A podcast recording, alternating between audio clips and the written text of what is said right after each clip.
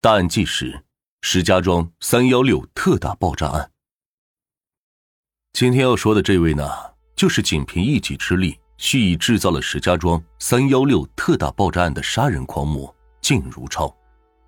靳如超，一九六零年十二月七日出生于江苏省宿迁，他在家中排行老二，上面有个姐姐，下面还有妹妹和弟弟。父母为了养活他们兄妹四人，在靳如超八岁那年。举家迁往至石家庄生活，来到石家庄之后，靳如超就读于石家庄市光明街小学。也许是水土不服，刚入学没几个月，靳如超就常常感冒发烧，久病成疾后，就因为感冒发烧得了中耳炎，而后因为用药不当，最终导致他的双耳听力严重受损。靳如超不是完全听不见，需要人在他的耳边大声说话才行。因为听力下降时间过久，说话的能力也开始退化，时常说话时吞吞吐吐。这慢慢的，靳如超的性格就发生了变化，他逐渐自卑起来，内心变得异常孤僻，不愿意和别人交流。在学校，没有一个小朋友愿意跟靳如超玩耍，父母看在眼里，也是急在心里，于是决定给他换一个新的环境。为此呢，父母是花钱托关系。费尽周折的才把靳如超安排到了棉纺三厂子弟小学。来到新的学校之后，同学们不仅给靳如超起了个外号，还经常欺负和凌辱他这个外来户。在学校长期遭受同学的冷眼与嘲笑，这对一个孩童来说是无限的残忍和压抑。靳如超竖起了身上的尖刺，对身边的每一个人都充满了敌意。他身上冷血暴力的特点。慢慢的凸显出来。那个时候，靳如超唯一的玩伴就是他的亲弟弟，他时常会和弟弟一起捣鼓炸药，内心暗暗发誓，长大以后一定要炸死那些看不起自己的人。这也是他后来痴迷于这种东西的开端。在这样无爱的环境中，注定培育不出向阳的花朵。靳如超在学业上的一无所成，也导致了初中毕业后。就辍学回家了，整日无所事事的靳如超，非但不知道为父母分忧，还对自己的亲姐亲妹恶语相向，只要是他不开心，就是破口大骂。有一次，妹妹想吃饺子，父母包了她不爱吃的馅儿，靳如超就把锅碗瓢盆全给砸了，吓得妹妹以后再也不敢提吃饺子的事了。看着靳如超整天弄得家里鸡飞狗跳、乌烟瘴气。父母很是伤心，虽然靳如超很不争气，可毕竟是父母的亲生骨肉，没有哪一个做父母的会心甘情愿放弃自己的孩子。一九七六年，为了能让靳如超步入正道，父母找人托关系，想把他弄到石家庄的棉纺三厂去工作。就这样，在父母苦口婆心的哀求下，靳如超耐着性子当起了工人。来到厂里，靳如超还是给人一种。冷如冰霜的感觉，和同事的关系也非常僵硬。他忘不了童年的阴影，在他眼里，似乎身边的每个人都想伤害他、取笑他。随着年龄的增长，靳如超到了娶妻生子的年纪，可碍于自己听力和语言方面的障碍，他就让姐姐帮忙写个征婚广告。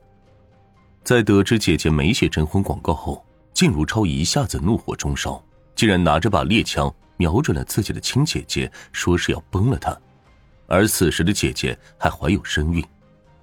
对自己的亲人况且如此，可想而知，对其他人，靳如超是有多么的仇视。一九八四年，二十四岁的靳如超经人介绍认识了一个叫小玉的姑娘，二人很快坠入爱河，结为夫妻。婚后，在妻子爱情的滋润下，靳如超暴力的内心似乎有所缓解。他的生活也逐渐步入了正轨，夫妻二人一起推销化妆品，做起了小生意，家里的经济条件也有了很大的改善。只可惜，好日子还没过安生，靳如超内心的恶魔再次被唤醒。由于推销化妆品，经常接触女性，靳如超色性大发，经常勾搭一些不三不四的女人，有时喝醉酒还明目张胆的把女人带回家过夜。妻子小玉虽然生气，却敢怒不敢言，因为他只要稍有不满，就会遭到靳如超的毒手。对于家暴这件事，只要有了第一次，就会有第二次和无数次。靳如超也是如此。随着自己在外面接触的女人多了以后，他越看自己老婆是越不顺眼。殊不知，外面的女人只是觊觎他兜里的钞票而已。靳如超不但觉得老婆都是别人家的好，还下意识的认为小玉也是想加害于他。在这种极度扭曲的变态心理的驱使下，靳如超常常会因为一些小事就家暴妻子。一九八八年，靳如超当上了父亲。但这个孩子的出生并没有带给这个家带来多少的喜悦。每天回到家，只要一听到孩子哭哭啼啼，靳如超内心就烦躁不安。他甚至怀疑妻子在外面有人，一口咬定这个孩子不是他亲生的。可不论妻子如何解释，靳如超就是不信。相反，他觉得妻子越解释，就越说明对方做贼心虚。在接下来的日子里，靳如超越发的变态和残暴。他用铁钩子将自己老婆的腮帮子给勾破相，逼她承认一些子虚乌有的事情。为了满足自己扭曲的心，靳如超还把妻子的手脚绑住，说是要电死她，吓得孩子是哇哇大哭，他都视而不见。好在邻居听见之后跑进来把电闸给拉掉，他的妻子在死里逃生。一而再、再而三的家暴和虐待，妻子小玉的内心和肉体备受煎熬。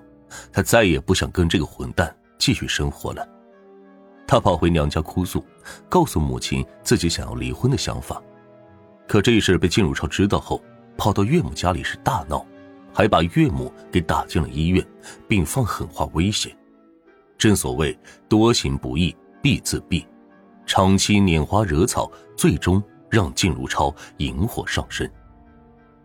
一九八八年，二十八岁的靳如超看上了一个漂亮的女人，为了讨好对方，他竟拿着妻子辛辛苦苦赚来的钱给女人买衣服、送首饰。靳如超以为这钱到位了，感情也就到位了，想得到对方的龌龊想法，被对方给拒绝后，靳如超恼羞成怒的将对方给强奸了，最终被法院判刑十年。靳如超入狱之后，全家人的生活才算是恢复了平静。对于父母而言，把靳如超这个暴力狂图交给国家管教，也未尝不是一件好事。妻子小玉呢，也并没有一走了之，在照顾了公婆两年之后，才通过法律程序选择了离婚。对那个曾经家暴他的靳如超，也算是仁至义尽。在收到被离婚的消息后，靳如超被彻底激怒了。他认为妻子忘恩负义，一定是趁自己服刑期间和别的男人勾搭在一起了，这也就萌生了他日后报复妻子的念头。时间很快来到了一九九四年，靳如超的母亲因为一场意外车祸去世，狱中的靳如超在得知母亲去世的噩耗后，第一反应不是悲伤，而是仇恨，他认为是他的妻子在报复他。后来。靳如超在狱中生病，家人不顾亲友们的反对，为他争取到保外就医的机会，但他却利用治病的空档，找到了前妻小玉，并把她给囚禁起来，进行了非人的殴打和折磨。别人在监狱里都是好好表现，争取减刑，而靳如超却依然不知悔改，蔑视法律，就连外出治病仍然是为非作歹。